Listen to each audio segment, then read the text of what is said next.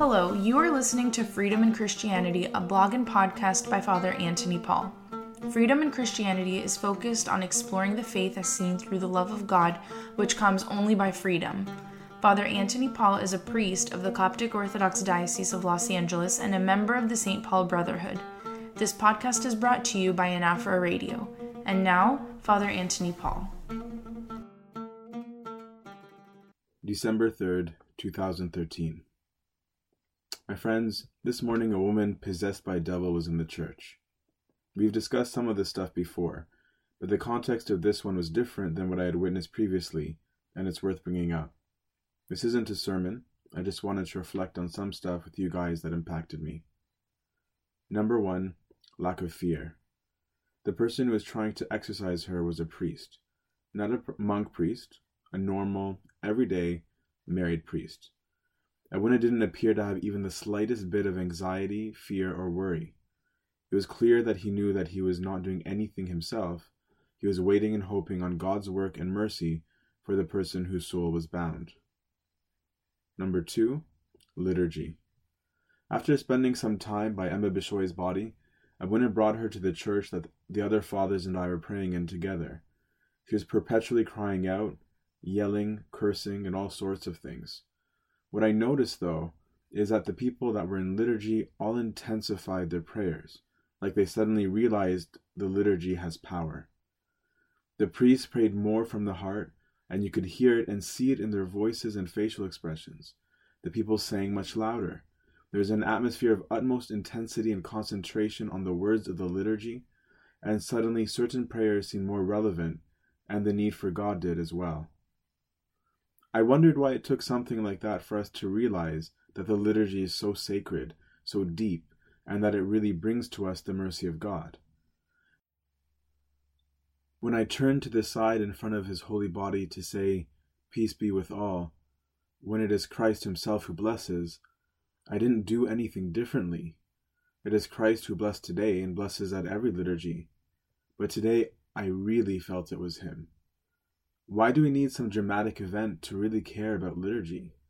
We're always so late to get there, or, or we're mechanical about it. We say the prayers because it's in the liturgy, but how often are we really truly praying from the heart and recognizing the power that is coming from the altar? 3. Saints and Intercession. The woman went nuts at St. Bishoy as well as Abbas Chayron, and today was the feast of St. Mercurius. The saint, however, who was apparently in our midst and we couldn't see, was the strong St. Moses the Black. The devil could see him and was going nuts and asking to be left alone by him. During the commemoration of the saints, the lady possessed was going even more crazy, probably because the saints being named were themselves present before us. How often do we have the saints around us but have no idea? How often do we even bother to cultivate strong relationships with them? Do you know why St. Moses is so famous for exorcisms? I think it's because of his battle for purity, not just sexual purity, but purity from all evil. He really killed himself for righteousness and swung all the way from one extreme to a moderate but holy one. One where he was still funny and social, but remarkably self controlled. We must learn how to live in communion with the saints. They are essential to our lives and exist in spite of us. Who would have thought Amba Moses would come on St. Philopatir's feast in Abbas Chayron's church for the sake of this woman?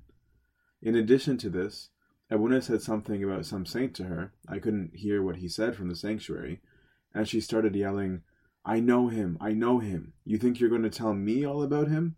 She was petrified about a certain saint coming, or rather, the devil in her was petrified. I later found out that he brought up Saint Isidore, Saint Moses' spiritual father. Number four, asceticism. I don't know how to describe to you all how one suddenly becomes aware of how undisciplined one is when a situation like this arises. I couldn't help but think about this kind cannot come out except by fasting and prayer. It was clear that Abuna had significant self discipline, even though he knew it was not his own righteousness that would cast out any demon. The fact is that our inability to practice continence is when we allow the passions to enslave us, so that we lose the freedom that we have in Christ. We become bound to sensuality instead of rising above it. We desire things of the earth and come to have contempt for the things that are heavenly. We do it for so long that church and spirituality becomes first totally misunderstood. We think of them as motions and practices, not real knowledge. Then it becomes totally boring. Self control as an act of love is vital to spiritual maturity and discernment. Imagine if there comes a time where people don't have any self control anymore. We are giving the devil free reign over us. We need to learn not to love perpetual comfort. I'm not saying it's sinful to be comfortable, but it's one thing to have some of it and another to love it, an even better thing not to care for it. Learn to say no to yourselves for the sake of something higher than yourself. This is an act of love, not slavery. I choose to ache if I go to the gym because I love the idea of being stronger. I choose discomfort here for the sake of eternal comfort with the one I love. Number five, playing around with the unknown. The devil is real.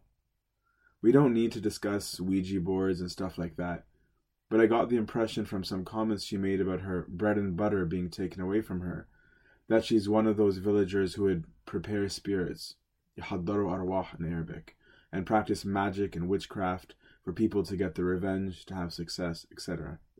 It's not a joke. It's not a game. By extension, don't joke about liturgy or the name of God. Some things are just evil, some things are totally sacred. More important than not playing around, though, is that the devil is real, whether you like it or not. We sometimes underplay that and give it lip service, and this has serious implications. There's a constant battle against you. And in North America, he likes to downplay it and not be so obvious, because it's easier to have you complacent by just overly gratifying yourself all the time. We need to wake up to the reality of his existence and actually do battle. Pay attention to our thoughts, our lusts, our desires, our passions, our jealousies. In a nutshell, our lack of love toward both God and our neighbor. Some of the thoughts and temptations that you struggle with and may think are just who you are really may be warfare that you don't attribute to Him and allow to totally destroy you, your mood, and your hope. A Christian always has hope, and a Christian has authority to trample the serpent under our heels through the life saving power of His cross.